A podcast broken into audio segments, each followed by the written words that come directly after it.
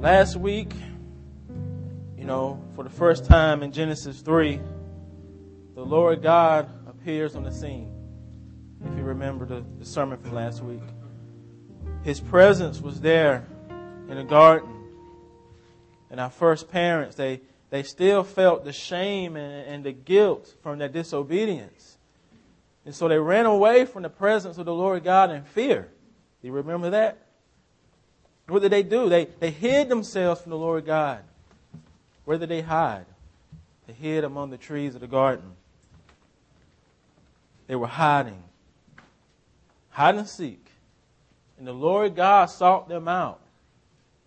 And here in our uh, passage this morning, we're going to be looking at God taking charge of the situation.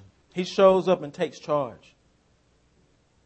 He goes through different questions that he asked them. He asked them three questions.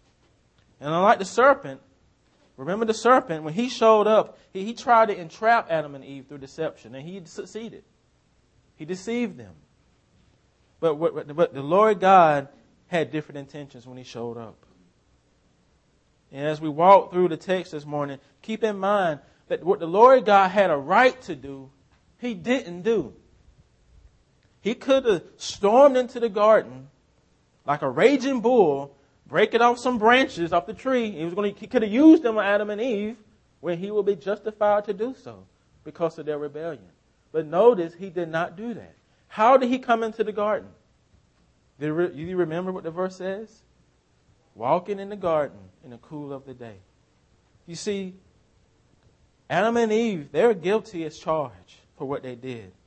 But know that God, he, when He came into the garden that day, He did not charge them, He did not accuse them.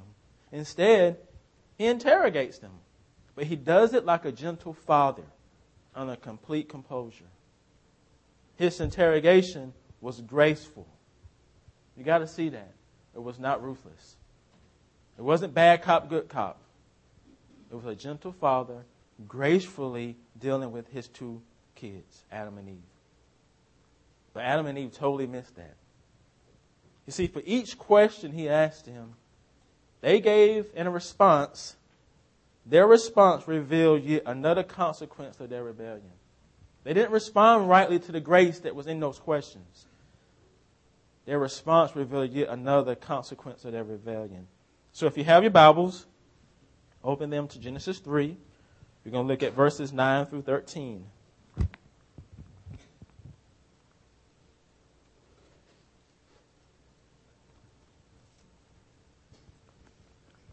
Here's the word of our God. But the Lord God called to the man and said to him, Where are you? The man said, I heard the sound of you in the garden, and I was afraid because I was naked, and I hid myself. He said, Who told you that you were naked? Have you eaten of the tree of which I commanded you not to eat? The man said, The woman whom you gave to be with me, she gave me fruit of the tree, and I ate.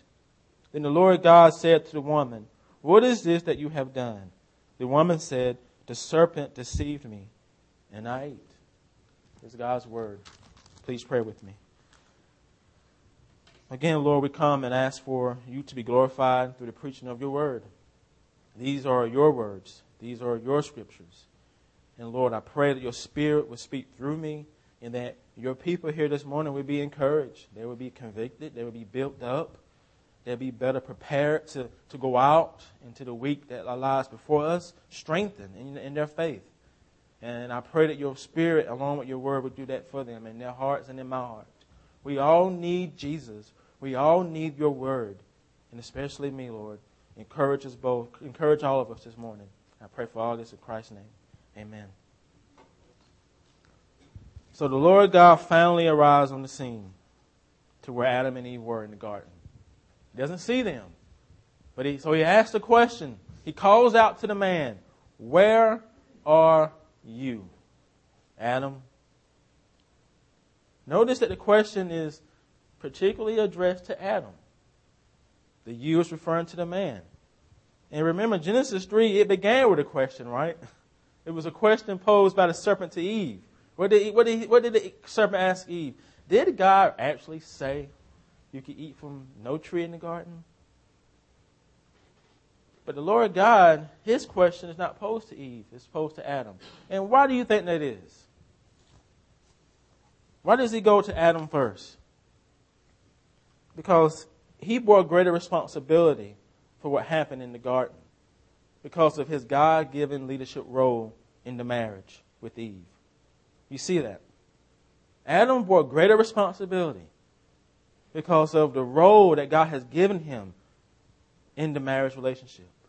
Notice that he was there with Eve when she fell. He wasn't off gardening, working. He was there, passively there, and he never said a word.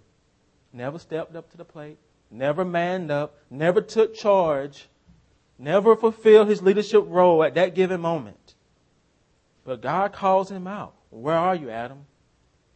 Does this mean the Lord was clueless to what he was walking into? No. God fully knew the situation he was walking into. He knew what had went down in the garden. He was not clueless. Pastor Ligon Duncan says that God came asking questions, not because he needed answers, but because he was trying to draw Adam out of the situation he created for himself. God's questions to him shows the very marks of grace as God gently attempts to draw Adam into an awareness of the magnitude, magnitude of what he had done. God was trying to draw him out, trying to get him to admit what he did. Admit what you did, Adam. Where are you? Where are you? He's given Adam a chance to come clean. He didn't have to do that because he already knew what went down. But he's given him a chance to come clean, to take responsibility for what happened under his poor leadership and his poor dominionship. The questions were a mark of grace, but Adam did not see that. He does not come clean. What does he do? He gives a, a, a response that does not show responsibility. His response reveals yet another consequence of his sin. It's the refusal to take responsibility, the refusal to admit wrong, that what I had done was wrong, refusal to admit my fault. And you know the phrase that people use when they try to give an excuse, right? Well, what had happened was, what had happened was, God, I heard the sound of you in the garden, and I was afraid because I was naked and, and I hid myself. Uh, that's what happened. Oh, Adam, how far have you fallen? Do you know what is unique about his response? He does not admit what he did. He doesn't even acknowledge that he ate from the tree. Doesn't even acknowledge his disobedience. He's speaking to God as if he had done nothing wrong. Hey, Lord, I'm a victim here. That's the problem. I'm the one that's the victim. I'm the victim. He's playing the victim here. I was afraid because I was naked and I hid myself. You know, those three things his fear, his shame or nakedness, and his hiding are all consequences of his sin. You do know that, right? His fear, his nakedness and shame, and his isolation are all consequences of sin. They're not the sin itself, the consequences of it. And his focus is totally on them. He doesn't even see, doesn't even acknowledge the fact that what caused those things was his disobedience, was, was him eating of the fruit, is what caused him to be fearful. It caused him to, to experience shame and nakedness. And it caused him to hide from the Lord God's presence. It was Genesis 3 6, eating of the fruit. He's more concerned about the consequences of his sin than the sin itself. Now, that should sound familiar to all of us. It should because, as descendants of Adam, don't we do the same thing? I mean, what keeps you awake at night? Your sin against the Lord God, or the fact or the consequences your sin will bring into your life if you get caught? What keeps you awake? Because you know if you get caught doing certain things, consequences come. What are you more fearful of? The sin or what the sin brings into your life once it's revealed? It's this. This is what we fear the most. the consequences. If you cheat on your spouse, that's sin against God. But if you get caught, you lose everything. You lose your spouse, you lose your family. And you're more concerned about that than the fact that your adultery is sin against God. It is. What keeps us awake at night? Is it the consequences of our sin or is it the sin itself? Where are you? Where are you today at this moment? Adam's more concerned about the consequences of his sin. He told the Lord God, he hid out of fear because he realized he was naked. Is that the reason why he hid? Is that true? No. His fear was a response to God's presence because he didn't want to be seen. He didn't want to appear before the presence of a holy God in the condition that he was in. And Adam, he's, he's like a spin doctor. You know what spin means? You know, politicians use this sometimes when they try to spin a situation into their favor. And this is what Adam is doing here. He's trying to spin the situation into his favor. And that's what Adam does here. I heard your voice in the garden, Lord. I was afraid because I was naked and I hid myself. But here I am now. It's all good, right? It's all good, right? It's not my fault. Remember, I'm the victim. I had no responsibility, no fault in the whole situation. But does the Lord God believe that? Would you believe it? Is Adam innocent here? Is he a victim here? Is he? He's spinning. He's spinning the situation. He's not being honest. And so God, he counters Adam's response with two more questions. As one commentator said, these two follow-up questions, they sharpen the fact of the crime. Verse 10. The Lord God said, Who told you that you were naked? Have you eaten of the tree which I commanded you not to eat? Here the Lord God, he again gracefully goes right to the heart of the problem with those two questions. Who told Adam that he was naked? The Lord God asked. No one told him. We all know that Adam is experiencing real guilt, real shame for his violation of God's command. He knows for himself that he's naked. No one had to tell him. It's because of his rebellion. The follow up question Have you eaten of the tree which I commanded you not to eat? Yes, he did. He did. He was the author of his own fear and shame. He was the creator of it because he rebelled. And as Calvin says of Adam, he says his, his excessive stupidity appears in this that he fails to recognize the cause of shame in his sin. And therefore, he does not yet feel his punishment as to confess his fault. He doesn't recognize the cause of his shame in his sin, and therefore shows that he does not yet feel his punishment as to confess his fault doesn't see it. And those questions by the Lord God was yet another chance for him to come clean. Admit it. Just admit it. Admit what you did. Confess your guilt. Confess your sin. But he still would not do it. Even when God just called him out on it.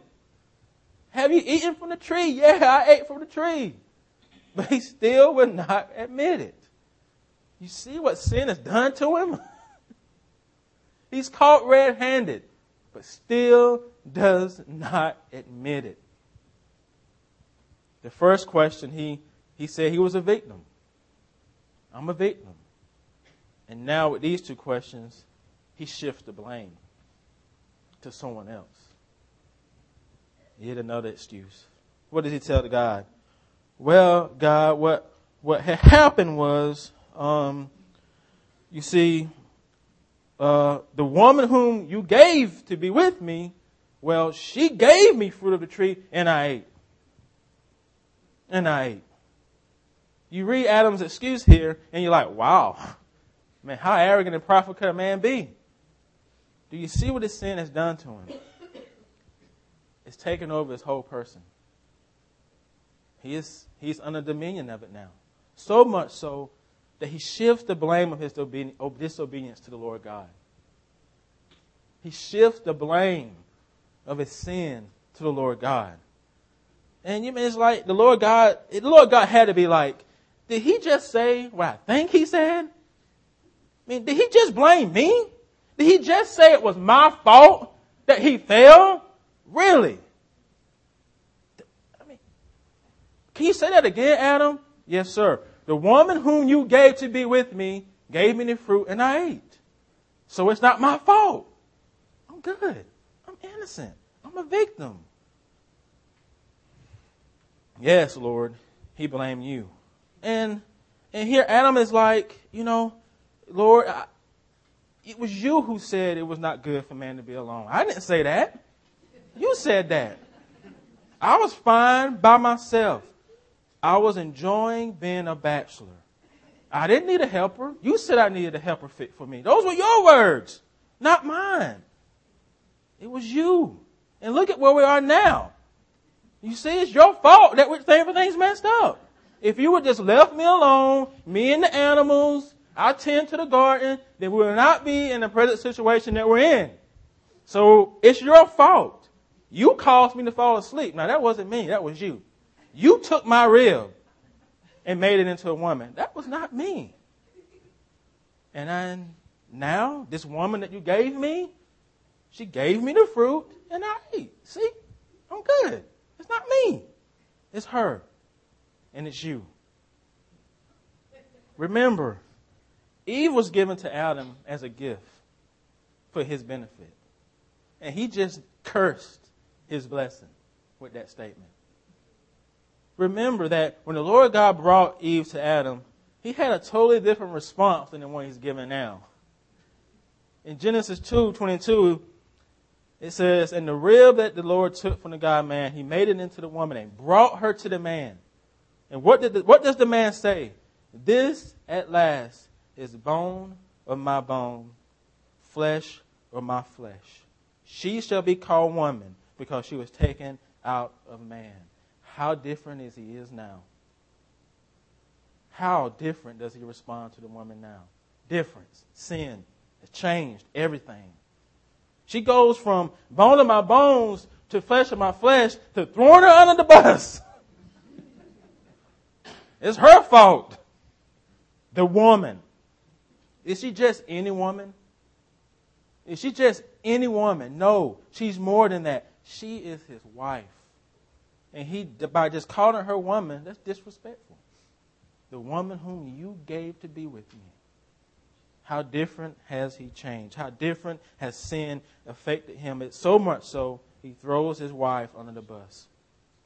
And we all know that that Adam was the, Eve was the one deceived. Yeah, she fell. The serpent deceived her first. But Adam was silent in the garden. He failed her in the garden too. Because without stepping up to the plate, not taking charge of the situation, by being passive in that situation, he failed her too. So it was not just her fault. He had a role in it as well, but he would not admit it. He would not admit it. And so after the Lord God, after Adam responded, the Lord turns to Eve and he says to her, What is this that you have done? She said, The serpent deceived me and I ate. Her response, the same as Adam's, shifts the blame. No one would take ownership of what happened in the garden. No one. Neither one of them did. It's not my fault. It's somebody else's fault. It's their fault that I'm in the condition that I'm in. And what does this reveal about us today in 2010? We all shift, shift blame. We all play the victim. It's always somebody else's fault from the condition that I'm in. It's not mine. She made me do it. The devil made me do it. I read an article this week about a pastor, I think is in New Jersey. He's telling all his congregation to, to delete their Facebook page because it may cause them to commit adultery. It ain't the Facebook page that's going to cause a person to commit adultery, it's their own sin. Facebook may tempt you, but it's your own desire that's going to lead you there. You got to take responsibility. And people, and what we should take from these verses, that people would not naturally admit that they're sinners. You realize that, right? People would not naturally admit that they're sinners. We don't naturally see our need of a Savior. We think, we think we're okay. It has to be revealed to us. Every one of you, before you became a Christian, before you became a Christian, you didn't know you were a sinner. Did you? You say, well, I'm a good person, but I do bad things, but my good things outweigh my bad things, so I'm okay. People don't naturally see the depth of their sin. It has to be revealed to them. That's what the fall did. It blinded us. It blinded us to our need. So much so that we think we're okay. We're okay. I'm good enough. I'm good enough. Playing the victim, shifting the blame, are just excuses by Adam and Eve to not own up to what they did. One pastor commenting on this verse, he said, When Adam sinned, listen to this, when Adam sinned, he became lost, with reference to God. Lost. And all his descendants are born into that condition. Lost. Before you can be reconciled to God, you have to answer for yourself the question God asked Adam Where are you? The answer is God, I'm lost. Where are you? I'm lost. Before God can save you, you have to admit to Him that you are lost. If anyone ever shares the gospel with you, well, you have to, you have to admit you're a sinner, right? I'm a sinner in need of grace. So we see there's a different need here. something's going to have to happen that's going to be able to reveal to people that they're lost. Because we don't naturally see that we're lost. Someone has to show us. It has to be revealed to us. And fallen people don't know that they're lost. Man left to himself and to his own vices would never, ever bring himself to a state of repentance apart from outside help. You won't ever come. You won't ever admit your sin without outside help because of what the fall has done to us. You see the power of sin, its dominion over us, how it corrupts us so that we don't even know we lost. We don't even know our need until Christmas comes. Until Christmas comes. What happens at Christmas? We're getting there.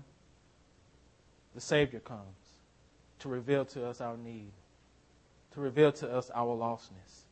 And once He reveals it to us, we see that God has a plan for us.